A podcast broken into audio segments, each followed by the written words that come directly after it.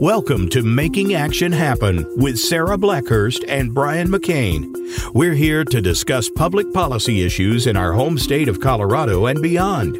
Making Action Happen is presented by Action 22. Find out about our organization at action22.org. Now, here are your hosts, Sarah Blackhurst and Brian McCain. Hi, everybody. Welcome back to another episode of Making Action Happen. I'm Sarah Blackhurst. And I'm Brian McCain. Brian D. McCain. Yes. And? Devious. Very well. Very well.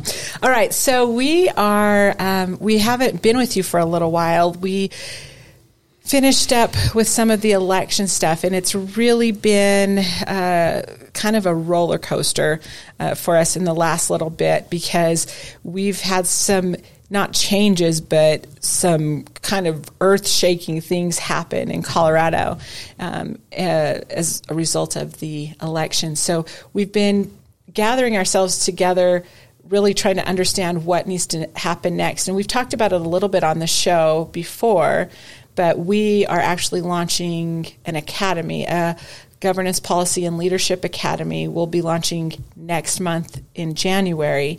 And as we were trying to decide how we really develop this professional fellowship that we're putting together, we were looking around at all of our partners and the people that really make a difference, that are key to what we're doing in southern Colorado, but also around the state. And of course, as our listeners know, we do a ton of work in the veteran space, and that's entirely your doing, Brian. That was one of the things that's really our top priority for Action 22. So we have a guest here with us who is Director Kilmer for the VA, and he's joined us today to have this discussion. We have a lot of things to discuss because there's been a lot of movement in the last little bit. Mm-hmm. Some things that we were definitely worried about that we wanted to talk about. And Brian, you've been working very closely with Director Kilmer, so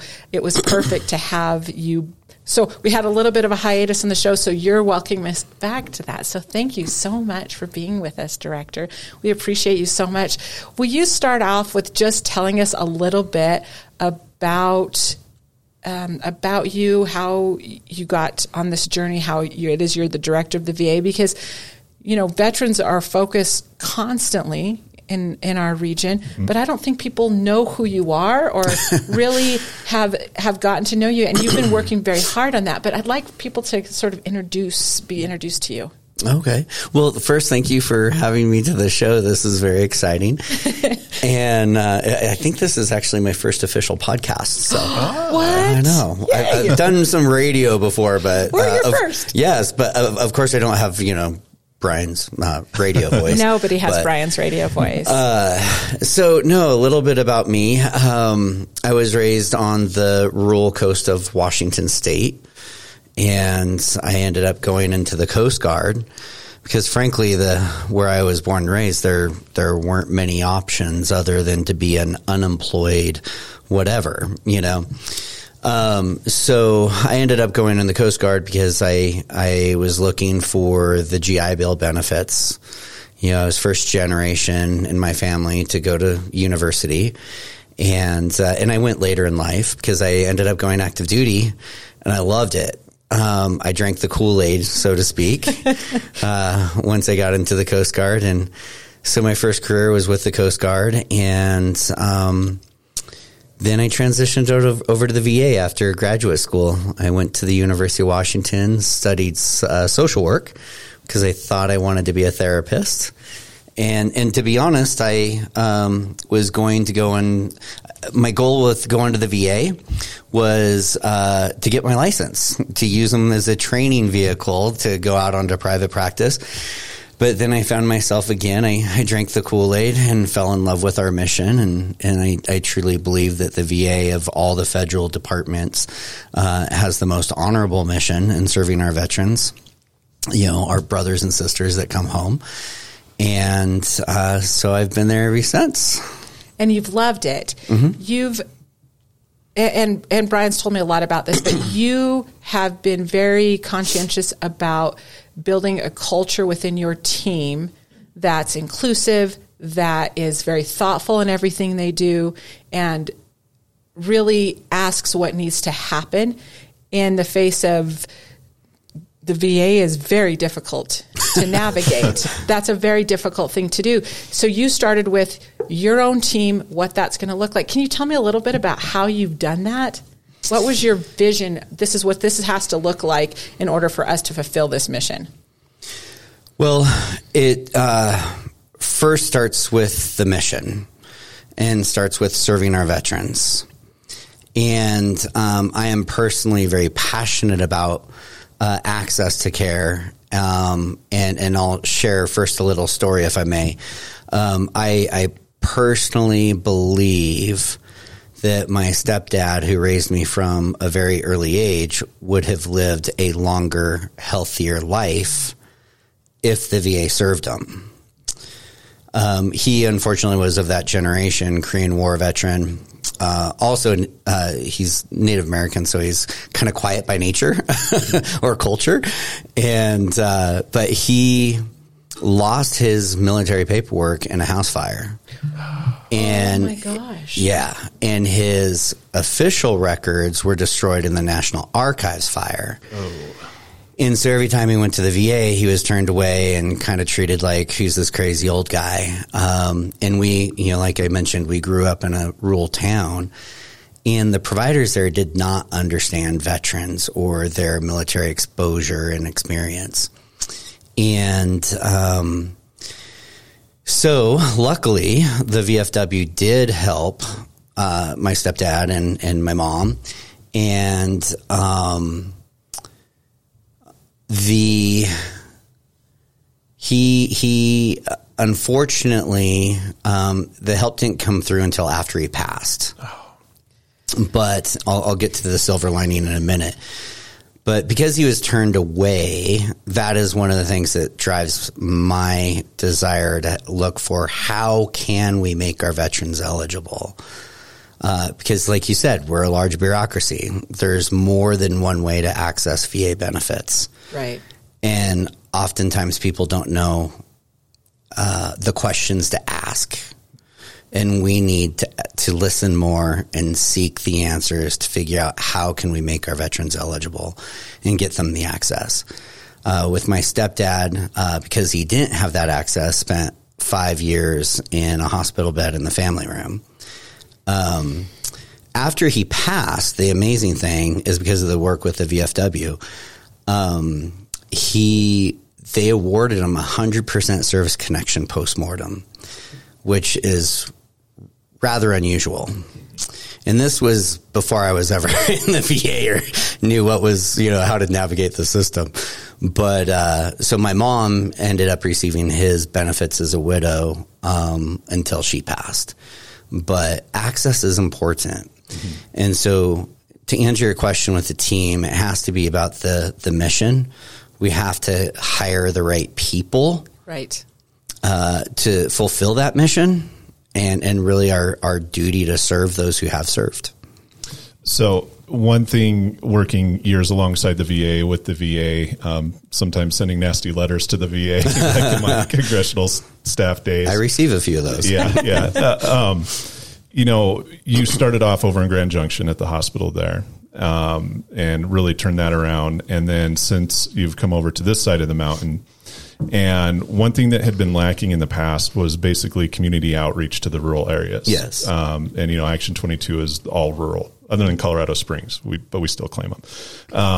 But that is the number one complaint, is just, you know, access to the VA and outreach.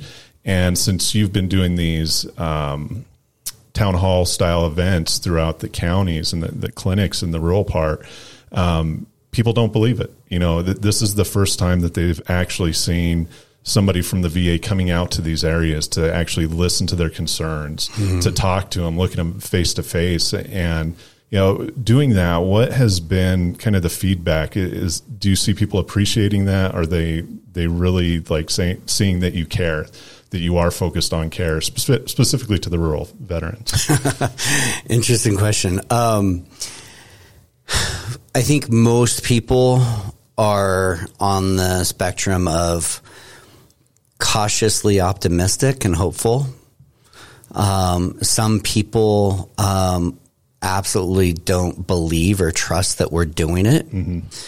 And so that's why I've made it my goal, and I feel duty bound to be out to our clinics and in the communities at least once a quarter. Mm-hmm.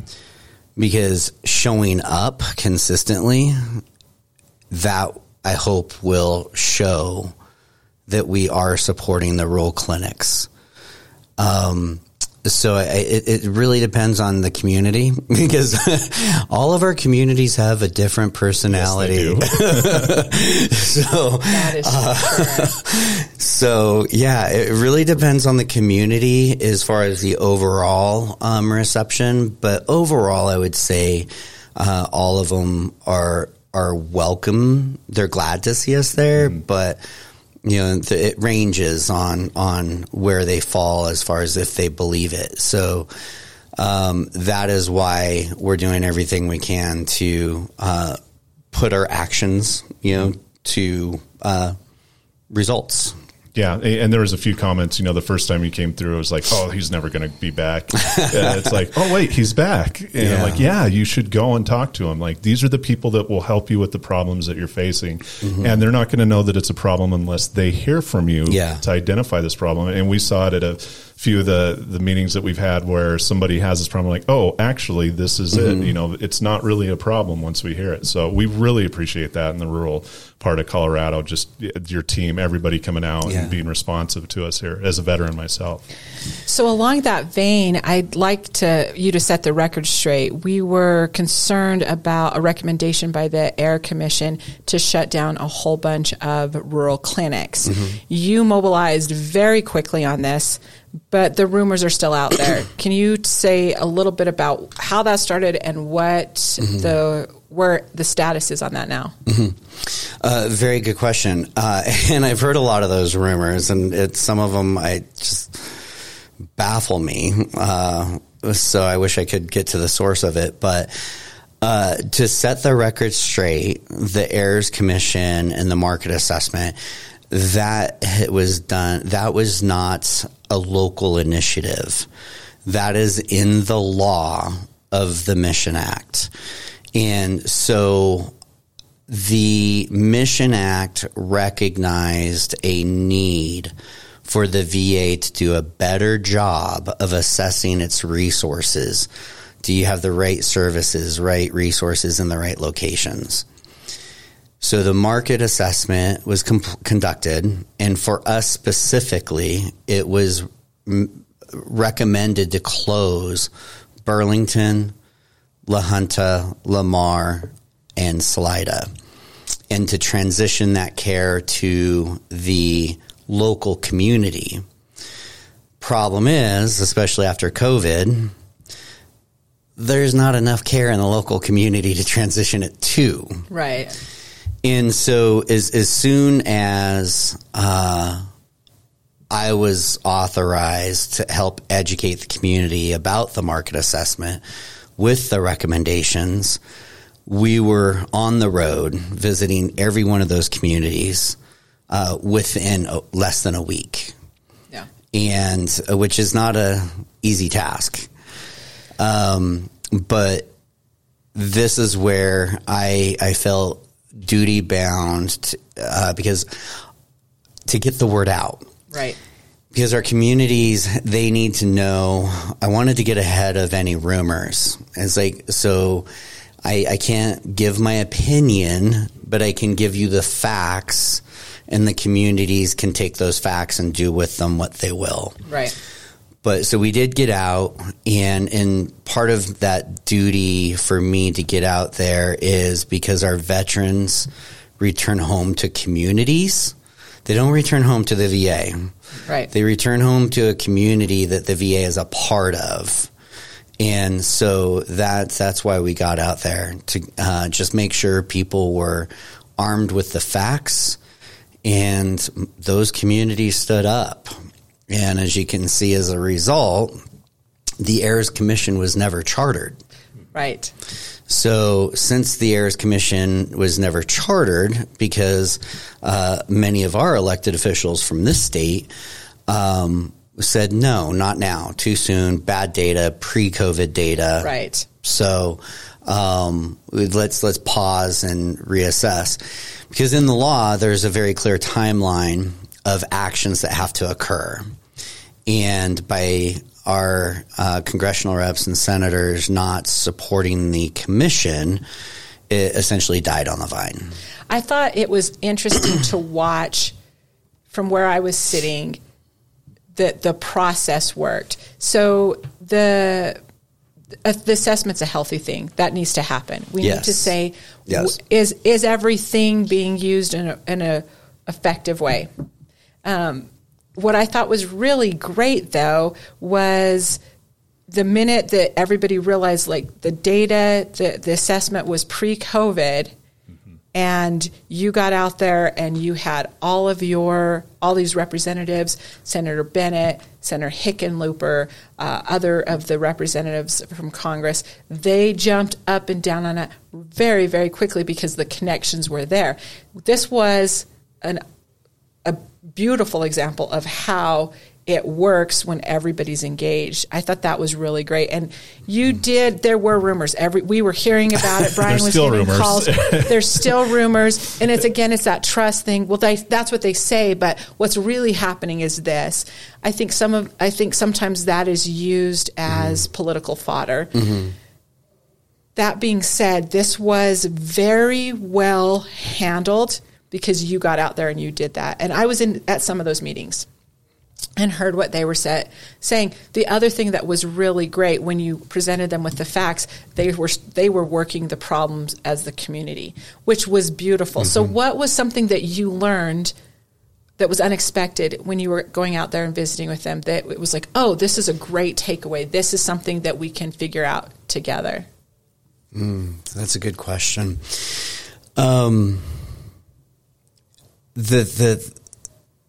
I don't know if it was learned, but validating that when our rural communities are challenged, how they come together. Yes.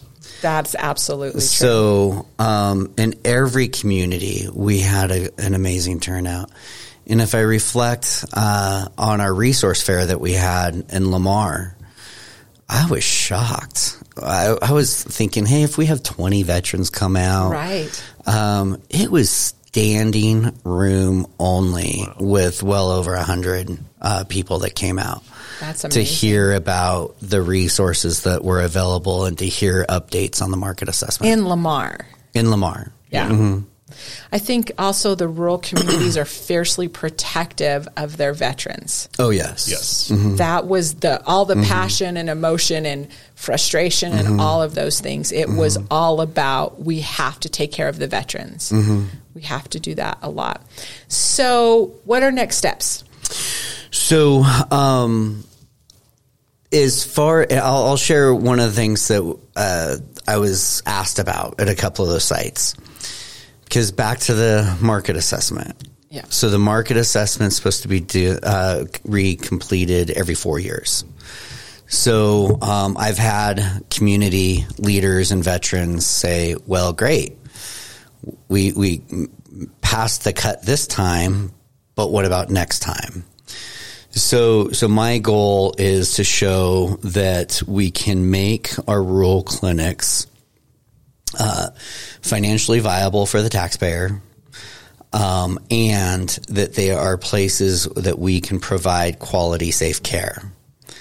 And so what's next is we're implementing that strategy. And my hope is that we'll be able to drive enough business to those clinics to keep them off the chopping block. Right. And so what we're doing there is, you know, I've been here now on the Front Range for 3 years, and we're nowhere where I would like to be with improving our healthcare system because of our setbacks with COVID.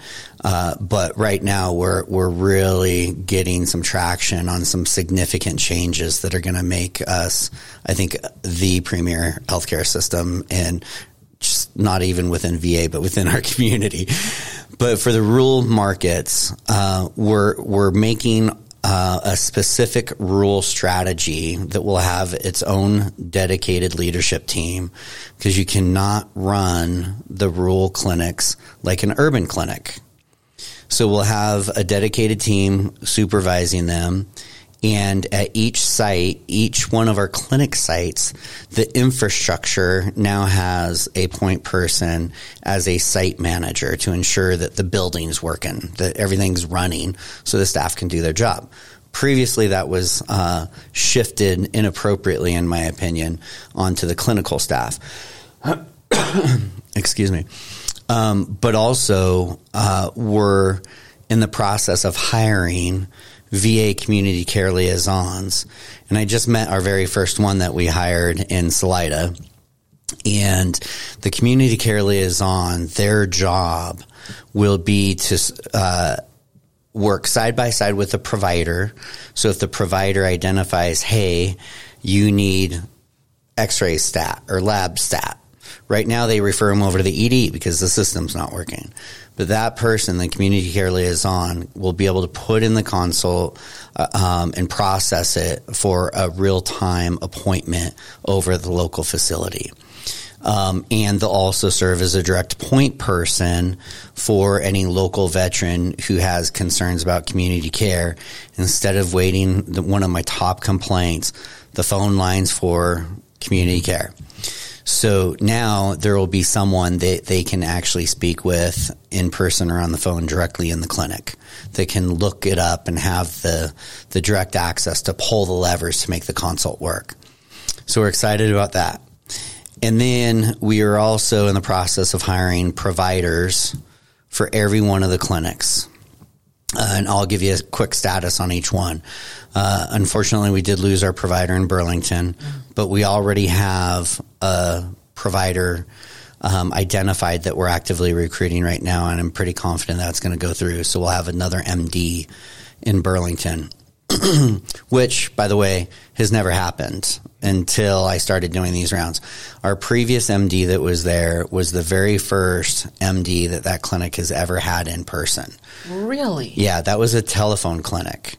So, yeah, most of these clinics were built to be telephone clinics so the veterans could go into and have access through broadband and that.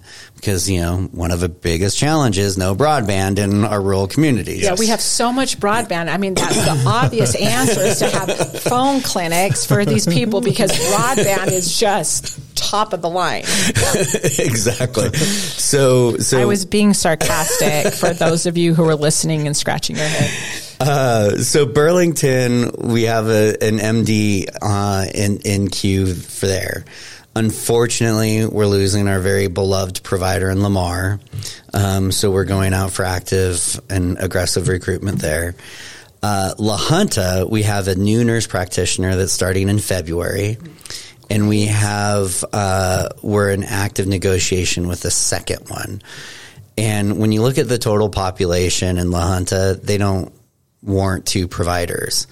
But my take is, if we have a qualified provider that's a good fit for our veterans, hire them. Right. Because what we can do is have our urban veterans receive telehealth out to the rural clinics. Right. And we can fill, so that's shifting the resources, shifting the workload to help justify the clinics from a fiscal perspective. Alamosa, still stable. We could use a half-time to full-time provider there. We're looking into that.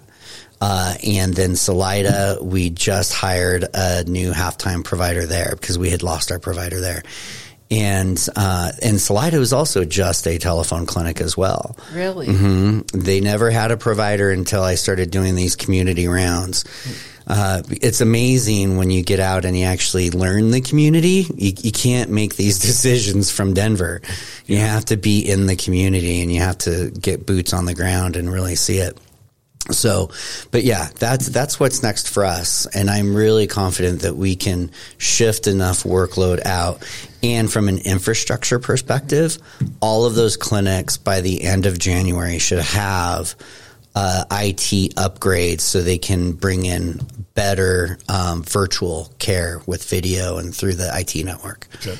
So you say this all the time at meetings, and I tell everybody it too, so you're probably sick of saying it, but the importance of being a veteran and signing up for healthcare, even if you're not going to receive it, but as long as you're in the system, can you let everybody know that why that's important? I'm so glad you asked that, and we can't say it enough. It is absolutely important for every eligible veteran to register and have your baseline health exam with the VA, because for you as an individual, even if you don't need the healthcare today, you don't know when you may need it. For you as an individual, you might have private health insurance like I do, but still registered with the VA. It's a fallback for you, and but it's really a way for you to serve again.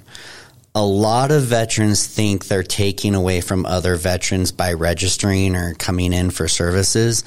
That is not the case. We need as many healthy veterans enrolled with us as possible, because every veteran brings more money to this community that allows us to serve our ill and injured veterans better.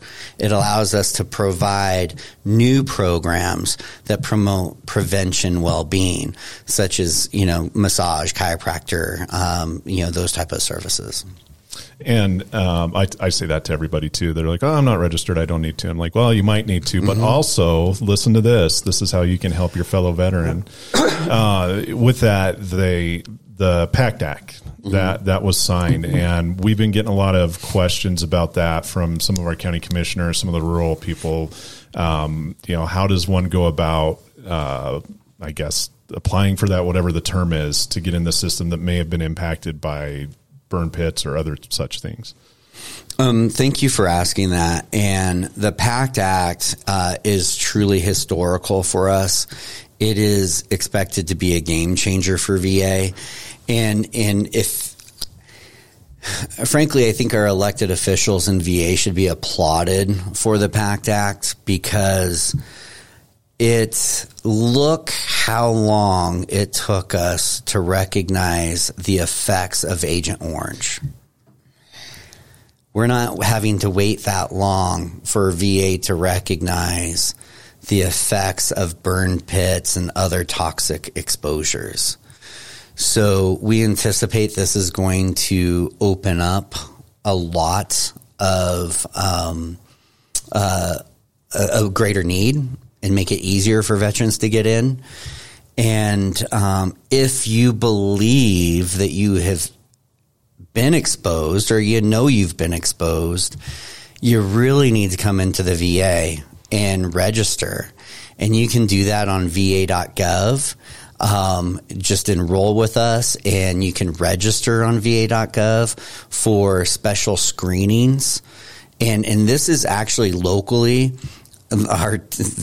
My leadership team and I were looking at not if or when, but how can we build the best toxic exposure program here in Denver, or in the Eastern Colorado healthcare system. We're moving out on that as a strategy. And because of our team's historical work around screening, we were actually identified as the home site for Vet Home, which is a national level program that will do the higher level screening after someone does screen positive. So that's good news. We have that here based out of Denver or Colorado, but bad news is they took a lot of our staff, and now I have to rebuild. So it's kind of a double-edged sword, but we're moving out on that. And as far as the actual bill, it does expand eligibility to care, benefits, and services. If you've been exposed but don't have symptoms, getting on that registry now is critical, because if you look at history, we didn't know all of the illnesses that were caused by Agent Orange exposure. We still don't know what may or may not be caused by burn pits or other toxic exposures. But if you're on that registry and something does become associated with exposure, you're going to have instant recognition for care and benefits around that exposure. That's similar to some of the older veterans that we would help that, you know, had Agent Orange exposure, had no symptoms, and then they hit 68 years old. And then they have to go through that entire process when it's critical that they get the benefits then. So basically you need to get on that register to in case something happens or something comes up later. Yes. You brought up a good point that it took some of your people to work on that. So I know you're always hiring.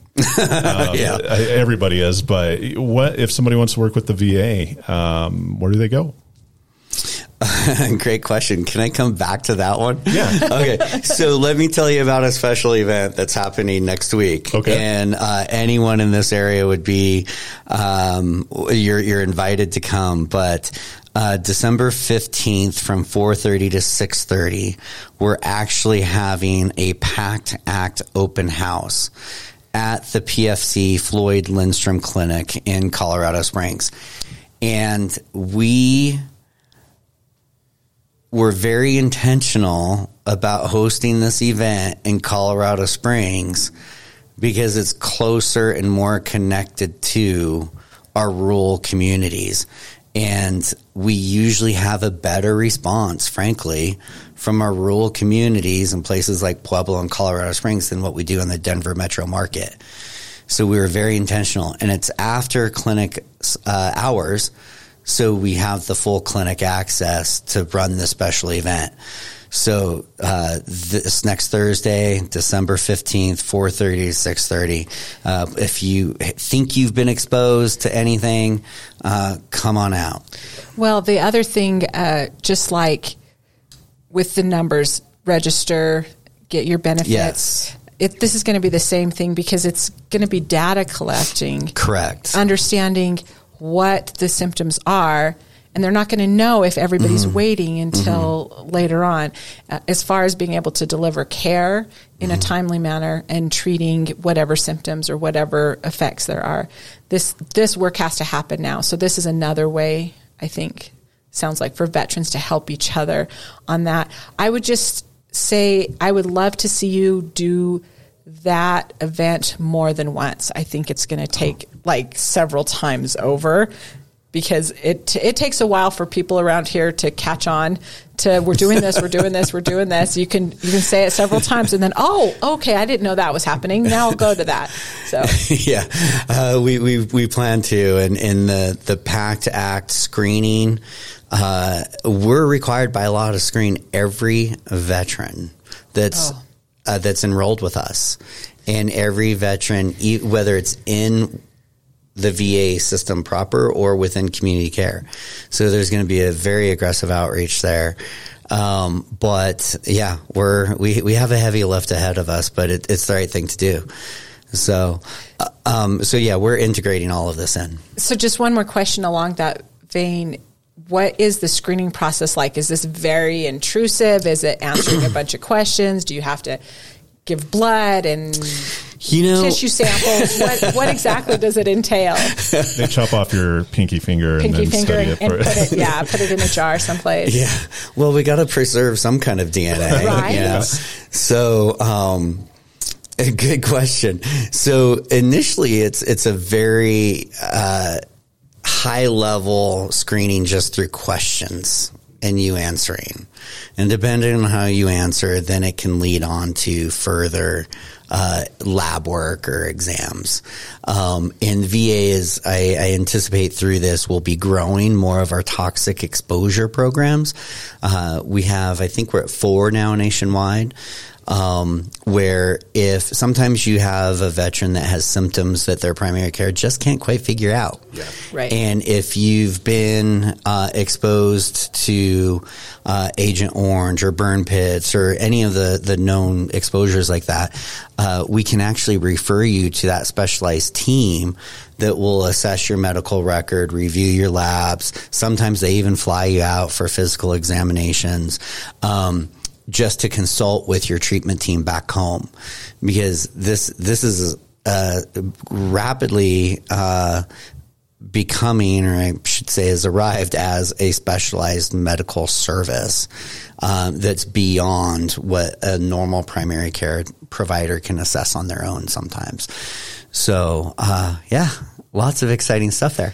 I'm so happy to hear all of that. You know, I remember seeing in my dad's generation some of, you know, what exposure to Agent Orange mm-hmm. did and how difficult that was. And now I know so many of the people I'm close to were exposed to burn, and mm-hmm. it worries me.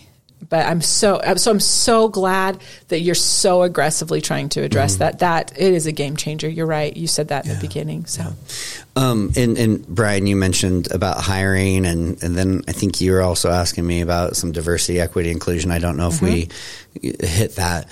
As far as the diversity, equity, and inclusion, bottom line, VA serves all veterans regardless. So, and sometimes that may require specialized treatment based on someone's personal background. And, you know, I mentioned earlier that my stepdad that raised me is Native American. Mm-hmm. There's cultural differences there. So providing culturally informed care is critical. And, and shout out to Native Americans. Out of all minority groups, from a percentage wise, more Native Americans have served in the U.S. Armed Forces than any other minority group in our country. So kudos to them. Absolutely. Yeah. And then on the job piece, man, there's so many job opportunities. So many. And I was just talking to a colleague today about my past career path and, you know, being a coastie that served on ships. I was sharing that running a hospital reminds me a lot of working back on a ship. Mm-hmm. You know, it's very orderly, but a lot of the emergency management and that you have to go through on a ship, it's very similar foundationally to running a hospital. And when you look at, if you ever have the privilege of going into the bowels of the hospital, we have an engine room. You know, we have boilers, we have water softener systems, we have anything that a ship has, except for the weapons, which could be fun. But we have all of that equipment, and so we have jobs like that. On up to, you know, human resources to the professional healthcare jobs. So if someone is interested in a job with the VA, it's always best, I think, if you know someone. Mm-hmm. But there's different pathways, va.gov, usajobs.gov. Those are all easy pathways. And the reason I say if you know someone, they can coach you into the system. Yeah. And part of our special outreach team, we do have a staff member that can actually assist people and coach them through their resume. And because federal, it's a technical art. Yeah. Federal resume is not, the private sector is like, don't give me anything more than 2 pages. VA's like, you know, or government, it's no more than 5 pages. You know? And we want the very specific format. Yeah. But no, it's in veterans. It really, you know, there's different legal authorities. My job as the director, or in civilian terms, CEO. I'm hired under a different legal authority because I'm part of the Senior Executive Service Corps. But then doctors are hired under a different legal authority, and nurses have a different legal authority, and we have our GS workers.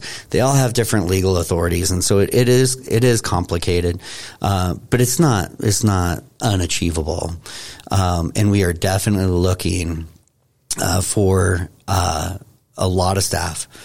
Primary care, we're down, but we're filling those rapidly.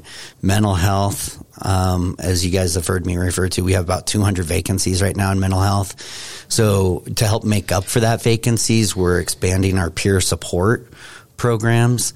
I think I believe we've doubled those, maybe even tripled our peer support since I've been here. But it's great because if you have another veteran that has overcome their demons, if you will, whom better to talk to? Yeah. So as we close this up, I have to story time. Okay, Sarah's favorite part. So I've been on two ships. I was on a submarine for 10 days, I think it was, a U.S. sub.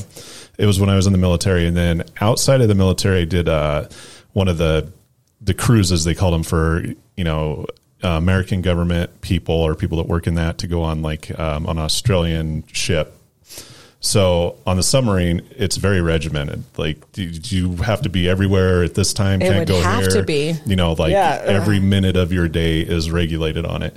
So we go, I think it was an Australian ship, and we go on, and we were on it for 3 days. And so the guy that's shadowing me, it's some young officer. He's like, I'm off at 5. I'm like, okay. And he, what do you do? And he's like, we're going to go get drunk. I'm like, wait, what? You know, I was like, there's no alcohol anywhere in the U.S. military legally. And then he's like, there's a bar up here on the ship. I'm like, you got to be kidding me. God bless the Aussies. Get off at 5 and go have some beers.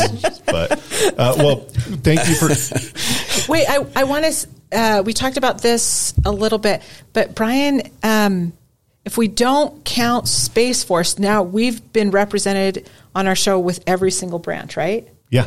Now that we've got a coastie. Except for Space Force. Except for new. Are we counting Space Force? Technically, you have to. Yeah, all right. I worked for Space Command for a little bit, so I kind of have to. Oh, all right, so whatever. It turned into Space Force, so. Half Space Force. Can we count you? Yeah. Okay, we're counting you. We have the whole... So those are the armed forces, but have you had a Merchant Marine? We have not had a Merchant Marine. Mm-hmm. But I'm we recognize them in time of war. Yeah. Yes. And that was when I did the Academy nominations. I was the biggest cheerleader for the Merchant Marines, trying to get people to because we were talking to Ferris about it, and then my son, and then he decided he wanted to go in the Coast Guard instead, and then he was in an accident and ended up not being able to do anything. But the Merchant Marine. Yeah. So I have one. There's one that's going to come on that has a very interesting story. Oh yes. So. I love stories. Anyway, so we really appreciate you taking your time to come on the show, especially coming back from about a month-long hiatus of recording these. Yeah, we were tired. And you have to get upstairs for another community meeting, I believe. I do, and thank you again for helping us get the word out. Absolutely. And I was just going to say, we'll post all the information, links to the websites and stuff when this goes out. And we are passionate about our veterans and everything that we do. And so the work that you do and the way that you're approaching it, really, I appreciate it on a level that's hard to explain. So thank you so much for everything that you're doing. My pleasure. Right. And maybe next time we can do a beer summit and have more stories. Yes. We can. Yes. Chad Vorthman, I know you're listening. I want you to know that I have recruited some of your team to Action 22. So we'll have a discussion about Cole Kelly pretty quick and the Letterkenny side of that.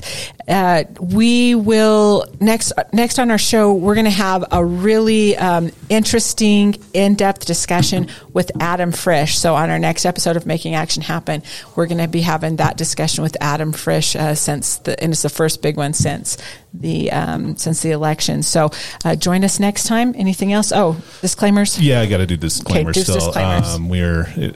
Action 22 does not endorse or support candidates for office. What we do is give them the opportunity to come on our show, no matter what office they're running for, and just tell us what they're about. So that's the disclaimer, and hopefully the last time I have to say it. Hopefully it'll be the last time I have to say it. Also, the opinions and information that are expressed are not the necessarily the opinions expressed by the board of Action 22, but are those that come. Just do see, it. We're rusty on these, gosh, so rusty. Just do it later. Yeah, we'll do it later. Okay. All right, thank you. See you guys next time. Thank you for tuning in to Making Action Happen. Be sure to join your hosts, Sarah Blackhurst and Brian McCain, for another edition of the show on the Voice America Variety Channel. Have a good week.